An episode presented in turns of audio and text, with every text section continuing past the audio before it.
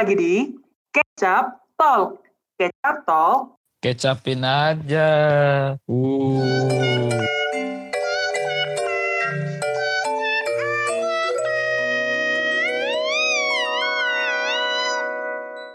Udah punya bintang tamu nih. Sambut Eduardo Koing. Oh. Ayo Eduardo Koing. Mungkin Eduardo Koing ini bisa dipanggilnya apa ya? Namanya jadi Eduardo Koi. Mata Eduardo apa-apa dulu lah. Baru kok namanya Eduardo Koi. Eduardo aja, gak usah Eduardo Koing. Nggak tahu dong. Eduardo. Oke Eduardo. Eduardo biasa dipanggilnya apa nih Eduardo? Biasanya dipanggilnya Eduardo sih. Gak ada nama lain gitu. Nama panggung atau apa gitu gak ada. Nah, untuk biasa kalau di Pekanbaru sih saya terkadang dipanggil. Oh, Oh. Yes. Nama ganteng Jadi tuh ya. bebas sih di sini. Bebas ada yang panggil Eduardo, ada yang panggil Koing bebas. Oke, oke, oke. Os, gimana Os? Jadi hubungan kita berempat ini sebenarnya apa? Biar pendengar di rumah nih tahu nih kita ini berempat apa sih sebenarnya? Jadi hubungan kita ini sebenarnya masih ini ya, masih dirahasiakan. Belum open public ya? Ya, masih backstreet. Gak, gak. Jadi sebenarnya kami berempat nih eh, teman lama yang di Pekanbaru. Kami sama-sama eh, bergereja di satu gereja dan kami menjadi teman yang lumayan baik. Ya kan, masih baik kan? Ya masih lah. Ya, Oke lah. masih lah. Masih lah ya. Bisa Eh, lah. Boleh lah. Masih lah. Besok tahu. Habis ini habis ini nanti ya. Eduardo. Berarti kita panggil Eduardo ya. Iya. Dengar dari Oscar dan Leon, Eduardo ini ini sedang eh, atau kemarin atau eh, saat inilah eh, tugas atau berkuliah atau atau apa gitu di negara lain yaitu Taiwan. Bisa diceritain nggak Ing? Kesibukan eh, kesibukanmu di sana tuh ngapain sih sebenarnya? Eh, saya sini sebenarnya di sini bersekolah, menuntut ilmu, sembari bekerja, Jadi kuliah sambil kerja gitu ya? bisa dibilang sejenisnya. Oke, berarti Koing ini eh, atau Eduardo ini em, beasiswa atau mungkin gimana di sana tuh gimana? Jadi yang saya ambil nih sebenarnya bukan di kuliah tapi lebih ke SMK, Sekolah Menengah Kejurusan. Yang tepatnya berada di Taiwan, di negara bagian paling bawah ya, termasuk paling bawah di kota Kaohsiung. Sendiri eh, berkuliah di FAUI di Depok, Leon di ITB di Bandung dan Oscar di Surabaya. Pun menurut aku masih jauh. Nah, Eduardo ini kuliahnya di Taiwan atau bersekolah di Taiwan. Kenapa sih eh, Eduardo mau kuliah di luar negeri? Hmm.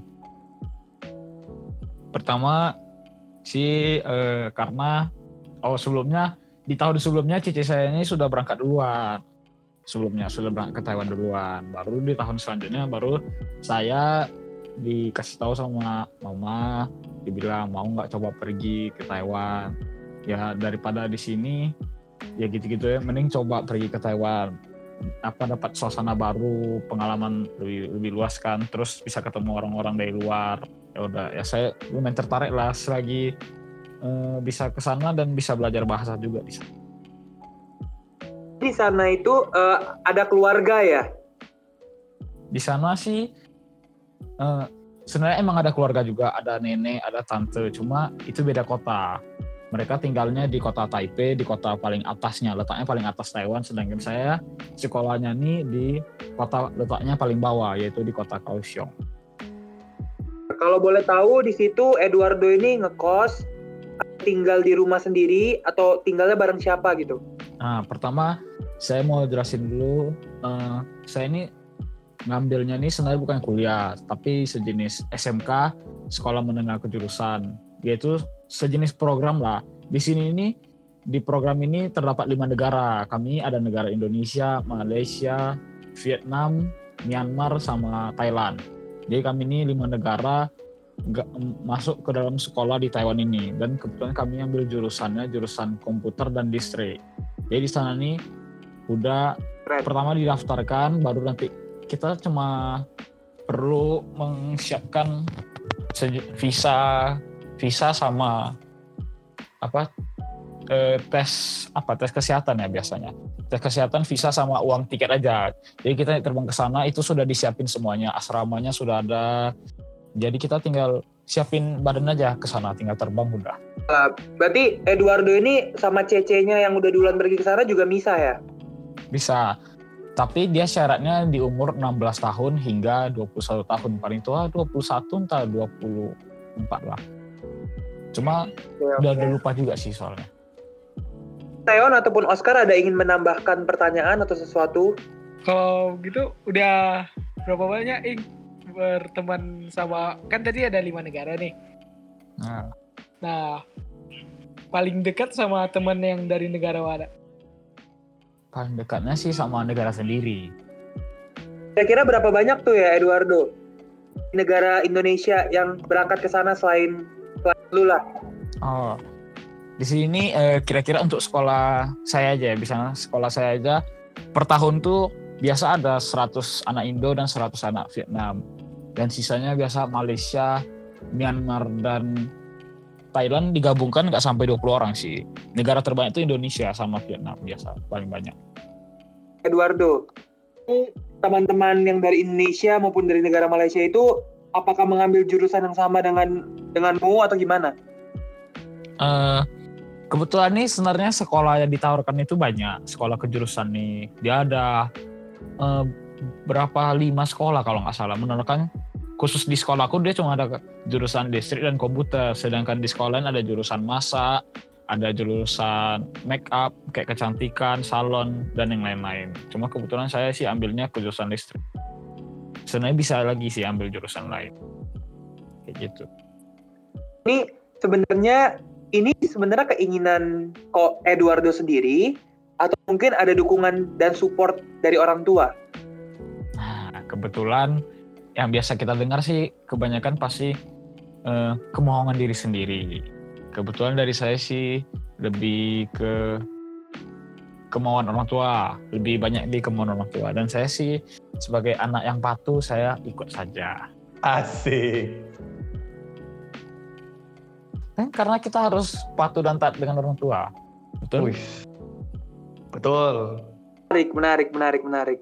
Kalau kita flashback ke podcast sebelumnya, Oscar sama Leon mungkin eh, berkuliah gara-gara dorongan siapa? Dorongan diri sendiri sih. Ya diri sendiri sih jatuh-jatuhnya. Sama sama. Sebenarnya mau dorongan diri sendiri maupun dorongan orang tua sebenarnya tujuannya satu eh, untuk mencapai cita-cita dan juga memperoleh hasil yang terbaik ya. Ya, betul. Oke, karena hari ini tema kita rantai perantauan, Eduardo. Nah, kenapa itu? Seperti yang sudah kita ketahui sebelumnya, kalau Eduardo ini menempuh pendidikan SMK di Taiwan, tinggal di sebuah asrama. Nah, budaya-budaya apa aja sih yang ada di dalam asrama itu? Jelaskan Eduardo. Oh, oke oke. Tentang budaya, banyak sekali budaya yang berbeda antara negara kita dengan negara sebelah atau negara tetangga. Contohnya di negara Taiwan ini salah satunya eh, pada saat BAB. Ha, mohon maaf ya. Kalau misalnya di Indonesia itu kita biasa selesai BAB itu ceboknya menggunakan air. Tetapi di negara Taiwan mungkin orang ini udah terbiasa. Mereka selesai BAB itu ceboknya menggunakan tisu. Wih. Nah bagi saya yang baru pertama kali pergi ya awal-awalnya sih agak agak jijik gimana gitu, agak-agak keset gitu rasanya. Tapi gimana? Akhir-akhir suka juga? Kira-kira ya Ma- makin sering ya? Akhir-akhirnya gimana ini? akhir-akhirnya sih ya mulai ter- terbiasa sih lumayan terbiasa dan teman-teman saya sih yang Indo-Indo pada beli ember sama gayung jadi mereka tiap kali mau BAB mereka isi air dulu baru ke kloset itu sih Ya, sangat menarik sih ya. Eh, Eduardo mungkin bisa dijelaskan lagi eh, budaya-budaya apa sih berbeda antara negara kita Indonesia dengan di Taiwan sana? Eh, salah satunya sih bukan kebiasaan, jadinya kebiasaan sih. Mungkin kebiasaan orang-orang di sini. Misalnya orang-orang sini ini patuh sama antri. Mereka nih bakal antri mau sepanjang apa pun mereka tak antri. Mereka nggak kayak asal-asal serobot gitu. Kalau misalnya udah udah budaya ngantri di sini ini sudah termasuk lumayan bagus lah. Terus di jalanan juga, di jalanan juga kita nggak ada nengok orang-orang klakson. Nah, salah satu keunikan ini di negara Taiwan ini orang-orang yang bawa motor sama mobil jarang orang yang tekan bunyi klaksonnya, jarang orang yang mengklakson di sini. Sangat menarik ya. Hmm.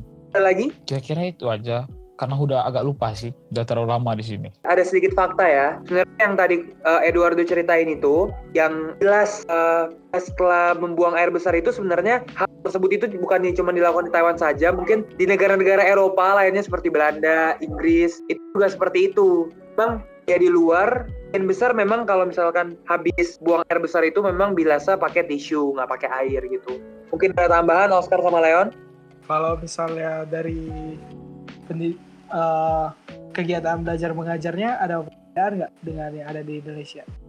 Nah, untuk kegiatan belajarnya ada juga nih salah satu yang paling beda di antara negara. Negara kita dengan negara Taiwan. Salah satunya pas belajar di sekolah Taiwan tuh di semua sekolah tuh biasa ada namanya Quan dalam bahasa Taiwan atau mungkin sejenis penjaga gitulah.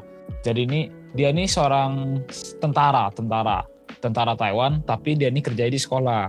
Jadi tentara ini tugasnya nih untuk ngecek seluruh kelas selama kelas apa selama jam ngajar belajar berjalan. Jadi tugasnya itu mereka selalu ngecek-ngecek di dalam kelas. Pas lagi guru menjelaskan dia nanti ngecek kita apa kita ada yang tidur. Kalau misalnya ada tidur nanti nama kita kena catat nanti kita dapat hukuman.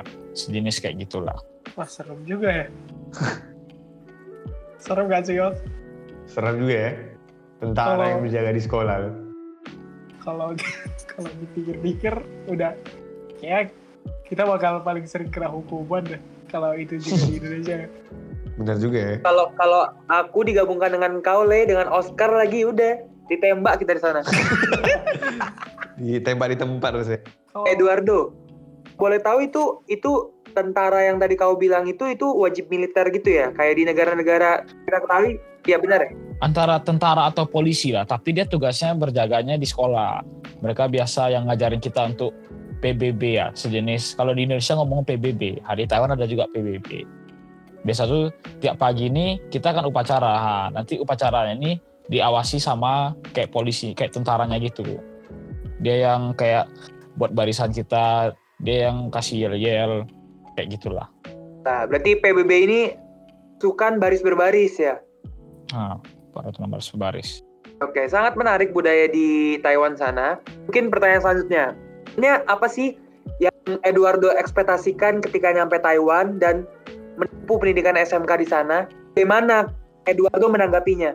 ekspektasi ekspektasi saya pertama ke sana saya sih awalnya mengira eh, hmm, asramanya pasti bagus ya pasti ada juga rasa ketakutannya karena awal ke sana belum bisa bahasa Mandarin pasti takut nanti pas bertanya di sana ada yang nanya ha saya nggak ngerti saya coba nggak kepala haha gitu gitu kan orang lama-lama kesal juga Apa apa pernah kejadian begitu?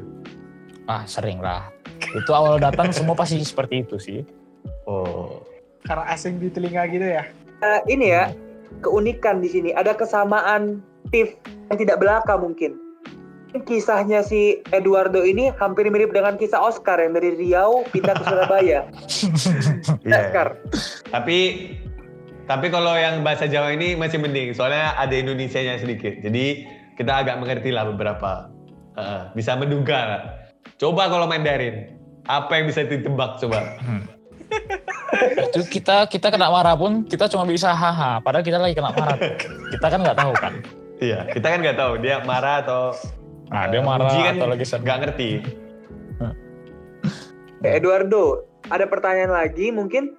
Taiwan itu apakah bahasa Inggrisnya mungkin di sana fasih seperti di orang-orang luar lainnya atau bagaimana? Nah, untuk bahasa Inggris eh, orang dan kebanyakan orang Taiwan ini eh, nggak bisa ngomong Inggris. Bisa cuma agak berbeda gitu loh. Pelafalannya berbeda dengan yang bahasa Inggris yang seperti kita ketahui contohnya huruf X huruf X orang Taiwan itu bacanya bisa jadi cha atau dibaca ekese dan huruf huruf L itu bisa dibaca kan kita bacanya L L aja kan nah kalau orang Taiwan itu bacanya dia pakai O jadinya elo elo gitu grup band tuh. Beda nih. grup band sih itu individu. Ya, sangat menarik ya di Taiwan ini ternyata. Jadi kita mengetahui gitu budayanya, kita jadi tahu namanya culture gimana dan juga kebiasaan-kebiasaan yang ada di Taiwan ini. Kalau boleh tahu nih, eh, kita kita berempat ini mungkin memang berasal dari eh, suatu tempat yang sama yaitu Pekanbaru.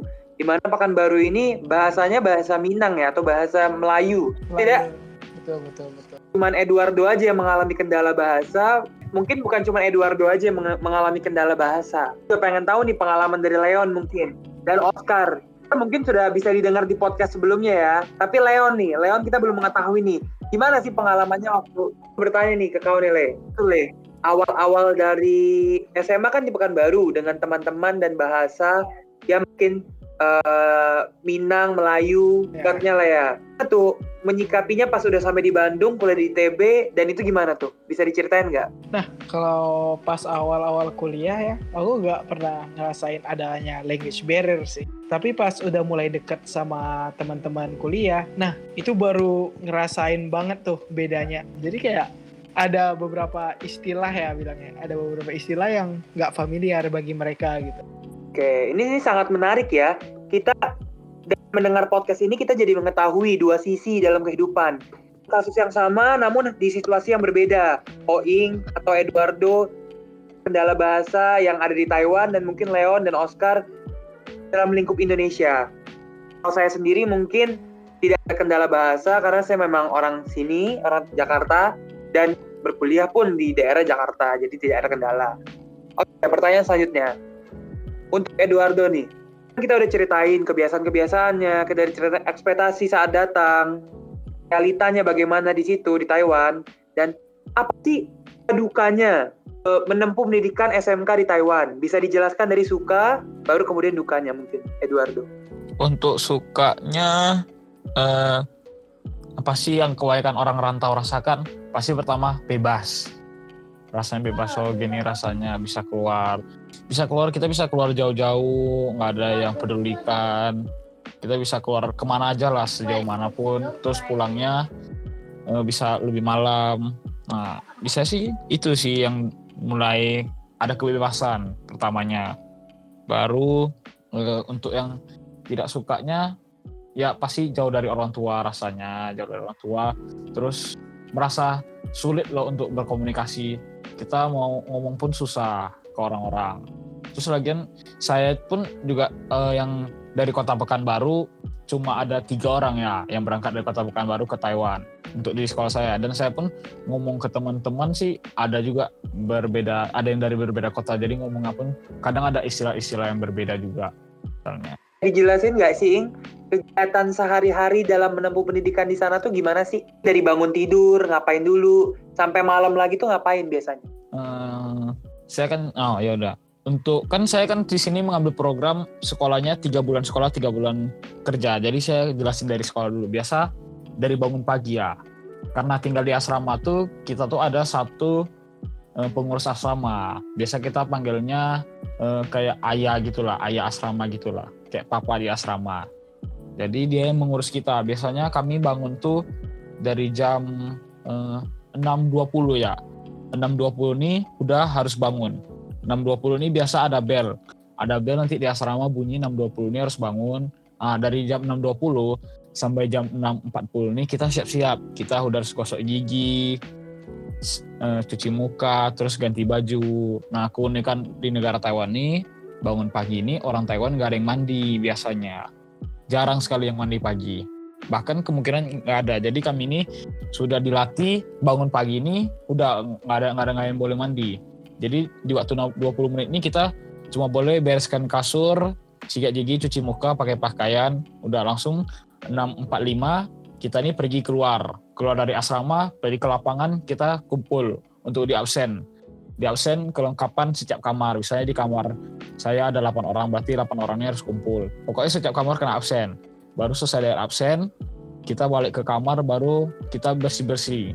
Di sana ada yang bertugas piketnya bersihkan WC. Jadi nanti kamar misalnya kamar kami bertugas bersihkan WC, nanti kamar kami bersihkan WC. Kamar sebelah ada yang bersihkan lorong. ada yang bersihkan di luar juga bersihkan taman di luar atau bersihkan lantai bawah kayak gitu baru selesai sana eh, biasa bersih bersihkannya bentar aja berarti dari bisa 6.50 udah balik asrama itu bersih-bersih sampai jam 7 jam 7 udah boleh ke sekolah baru dari jam 7.15 sampai jam 4 itu belajar kegiatan belajar. Ke- kegiatan belajar seperti biasa lah Kegiatan belajarnya itu dari jam 7 sampai jam 4 ya?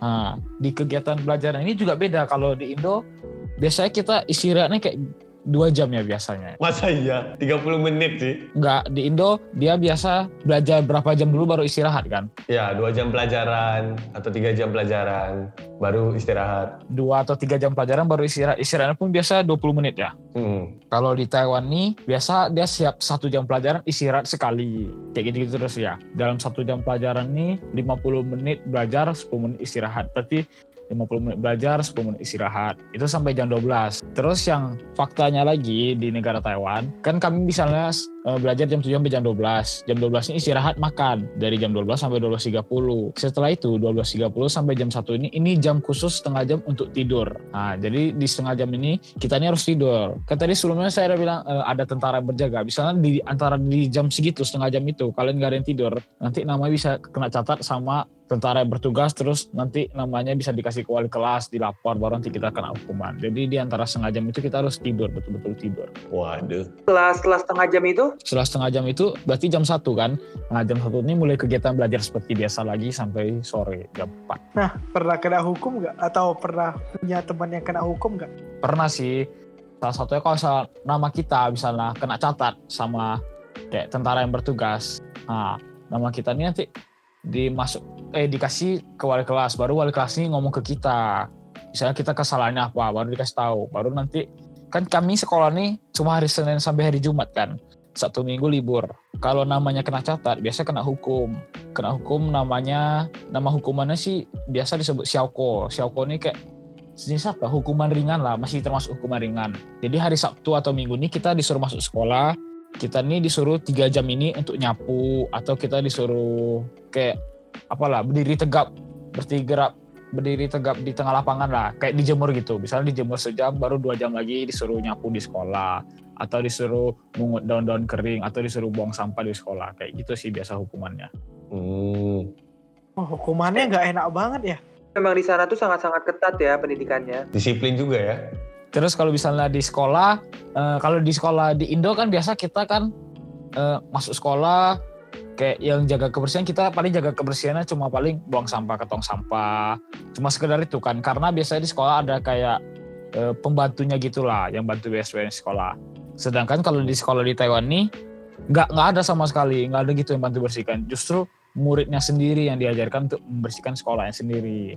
Jadi setiap kelas ini dibagi kan karena sekolahnya besar gitu kan jadi dibagi di sana kelas ini untuk bersihkan WC cowok lantai ini terus bersihkan kelas sendiri kayak gitu sih biasa muridnya sendiri ditugaskan untuk bersihkan sekolahnya kalau di Taiwan Berarti selesai jam selesai sekolah itu balik ke asrama atau mungkin ada waktu buat jalan-jalan atau bergaul dengan teman-teman lainnya atau mungkin gimana? hmm, untuk kami kan sekolah lima hari itu Senin Selasa Rabu Kamis Jumat kita ini ada jadwal setiap Senin sama Kamis itu jadwalnya untuk belajar malam. Berarti kami pulang asrama jam 4, jam 4 udah pulang asrama. Itu istirahat lah. Baru jam 5-nya kita makan. Jam 5 makan, siap tuh mandi, baru istirahat lagi di kamar. Jam 7.50 nih kami udah harus balik ke sekolah lagi, ke kelas untuk belajar malam. Belajar malamnya nih ya disuruh keluarin buku baru baca buku gitu sih dia belajar malam itu dari jam 7.50 sampai jam 9. Terus untuk di hari Selasa nih, hari Selasa nih hari bebas. Berarti kita malam nih nggak ada kegiatan. Cuma nggak boleh keluar, cuma boleh di kamar aja. Dan untuk hari Rabu, Jumat, Sabtu, Minggu, itu kalau Rabu, Jumatnya nih, malamnya nih bebas mau keluar. Cuma ada batas waktunya. Terus untuk hari Jumat, Sabtu, Minggu nih, eh untuk Sabtu, Minggu nih baru bebas keluar seharian. Kayak gitu sih. Oh berarti sangat-sangat disiplin ya. Aku tahu juga ternyata sangat disiplin. Apa yang diceritain Eduardo ini justru berikan dengan pendidikan Indonesia ya. Hmm, sangat berbeda Hal sih. budayanya. Sangat ketat di sini. Dan Oscar sendiri mungkin kayak orang yang memang jarang mandi ada tanggapan? Mungkin saya cocok ya di sana. Gak sih, tapi emang kalau dari yang diceritakan oleh Eduardo ya mungkin emang sangat disiplin ya. Eh, sangat berbeda lah dengan Indonesia. Mungkin bisa diterapkan juga sih di kehidupan kita masing-masing juga. Belajar disiplin, belajar mandiri, tidak bergantung sama orang lain, itu mungkin ya. Benar. Kalau kalian sendiri mungkin uh, ada tanggapan mengenai Dean dan mungkin aktivitas di sana bagaimana? Aku penasaran di ini sih di kuliner. Nah, kayak misalnya nih kayak di antara Pekanbaru, Padang, eh ya Pekanbaru, Padang, Medan gitu-gitu. Kuliner yang satu negara aja bisa beda. Eh, kalau di Taiwan gimana? Tapi rata-rata sih kebanyakan dari kami kurang cocok ya di awal-awal datang. Karena orang-orang Taiwan tuh kebanyakan sehat-sehat sih. Di sini banyak orang-orang kayak udah tua masih olahraga dan justru sini sih sangat mendukung untuk orang berjalan kaki sama naik sepeda berbeda dengan Indonesia. Nah, itu pun berpengaruh ke masakannya. Jadi masakan di Taiwan itu lebih sehat. Mereka nggak ada pakai kayak micin. Mereka tuh rempah-rempahnya masih sehat. Jadi jarang loh gitu yang rempah-rempahnya overdosis gitu melebihi. Jadi di sini ya rasanya eh, asin-asin tapi cuma Hambar gitu ya. hambar, cuma sekilas-sekilas saja asinnya tuh kayak numpang lewat di lidah aja gitu loh. Rasanya kan kalau minum teh itu eh, biasa kan original ini kayak less sugar gitu loh. Jadi Waduh. berasa. Berarti lebih sehat. Nah, lebih sehat. Justru sih bagus Ya. sih. Untuk kita bagus. Nah, karena mungkin benar juga kata Eduardo ini. Karena kalau masakan yang dimasak terlalu lama, terlalu banyak bumbu dan terlalu di, direndam sampai seharian, mungkin itu apa protein-proteinnya udah hilang ya kan. Kalau ini kan masak sebentar Ah, iya. rasanya hambar karena nggak ada micinnya kan, makanya dia jadi sehat. Nah, yang lebih sehat di sini. Mungkin kalau dibandingkan dengan masakan Padang sangat berbeda jauh ya. Kalau Surabaya, kalau di Surabaya makanannya gimana Os? Kalau di Surabaya sih cenderung makanannya lebih ini ya, lebih manis gitu. Jadi kalau sama aku sih emang kurang cocok juga sih. Soalnya lebih lebih ke manis gitu loh daripada kalau yang kayak di Pekanbaru itu kan lebih asin, lebih sering ke asin, gurih gitu kan. Kalau mereka kan mungkin lebih ke manis gitu loh, pecel, eh, nasi gorengnya pun nasi gorengnya pun ikut manis gitu loh. Aku pernah makan nasi gorengnya manis banget, susah nelannya. Oke oke, mungkin mungkin ini kali ya. Kau bisa makan manis karena kau sendiri udah manis ya Os ya. Iya, mungkin terlalu manis, sulit makan yang manis lagi. Oke, oh ya ada satu pertanyaan nih yang dari tadi mengganjal Apa di itu? hati gua.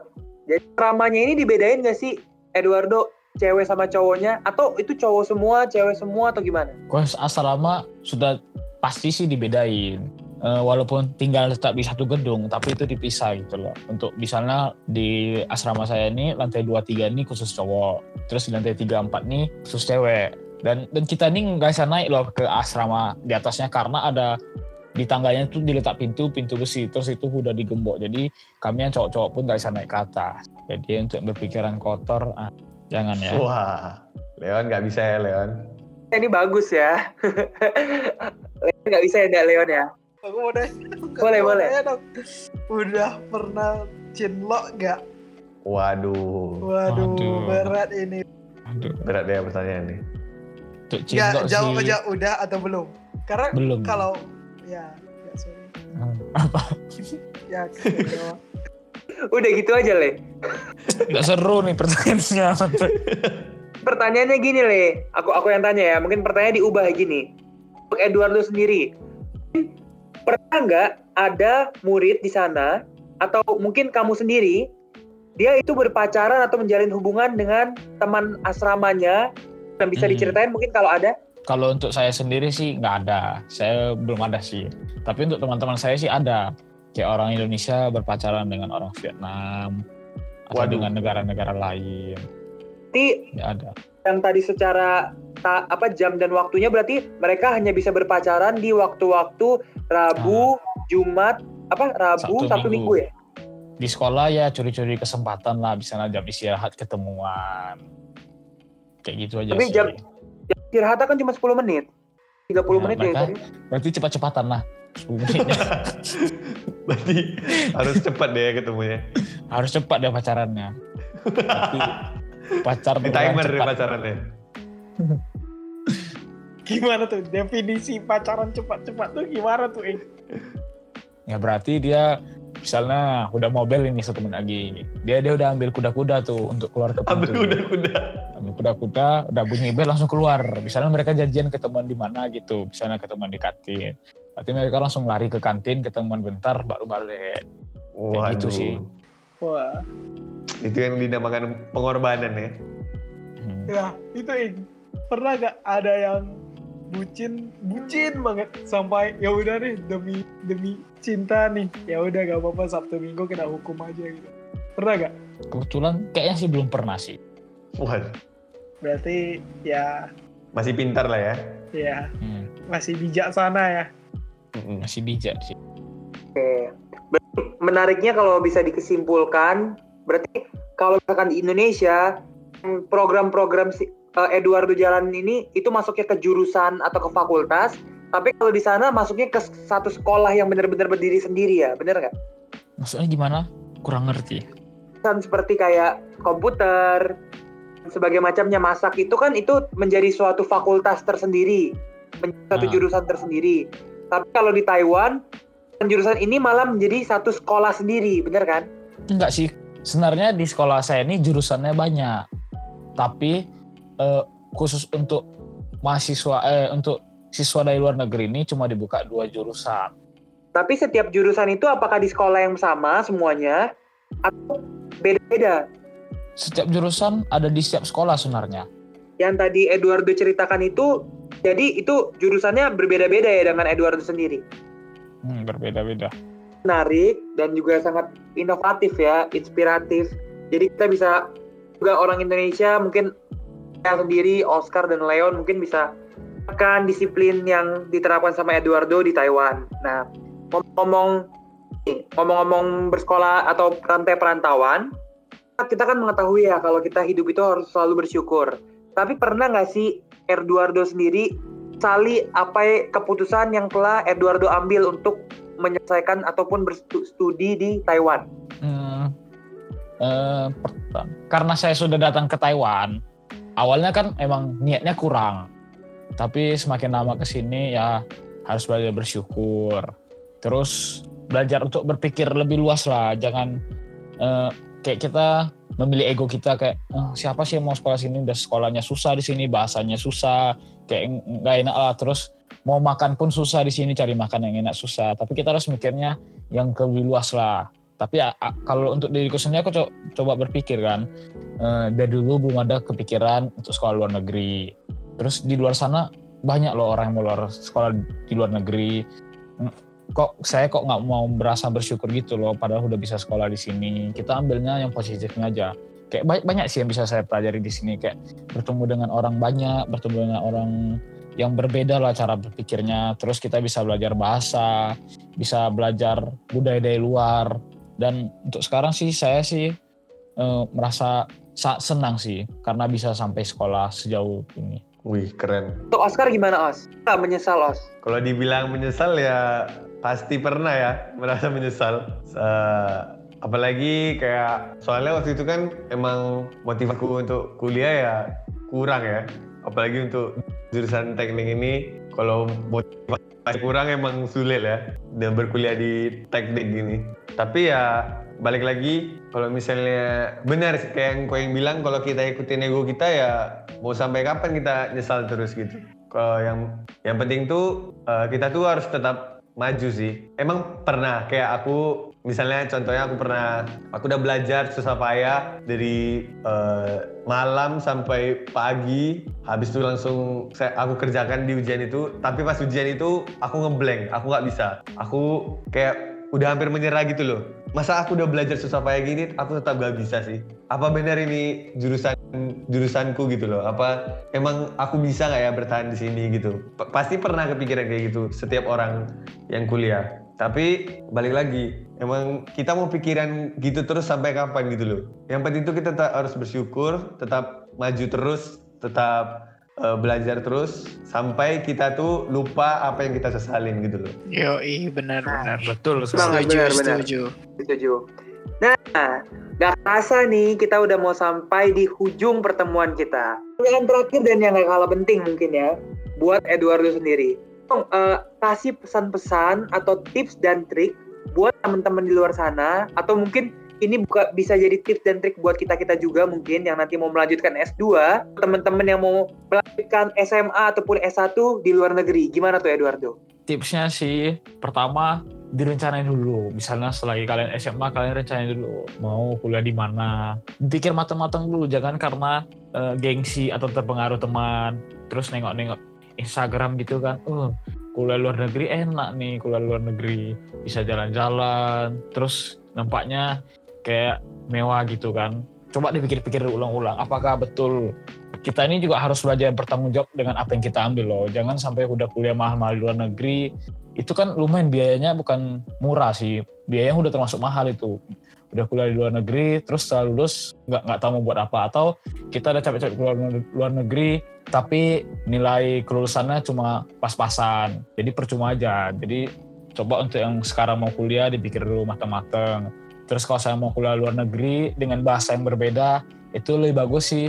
Setahun sebelum berangkat itu dilatih dulu bahasanya. Biar sampai di sana kita nggak mulai dari awal lagi. Jadi kita udah bisa komunikasi sama orang lebih gampang loh dapatnya. Jatuhnya eh, saingan kita di dalam kelasnya nanti lebih sedikit karena kita udah duluan lebih maju selangkah daripada orang lain ya kira-kira begitu sih Wow, keren. Untuk Leon dan Oscar, ada tanggapan? Nah, kayak misalnya kita punya goal nih, kita dalam pelaksanaannya kadang kita sering, aduh capek nih, wah uh, males lah ngerjainnya gini itu, ini itu. Kalau aku ya menanggapinya ke sifat malas itu mikirnya gini, kalau nggak aku kerjain sekarang, suatu saat nanti pasti akan aku kerjain gitu. Jadi daripada nunda-nunda, ya udah mendingan kerjain sekarang gitu.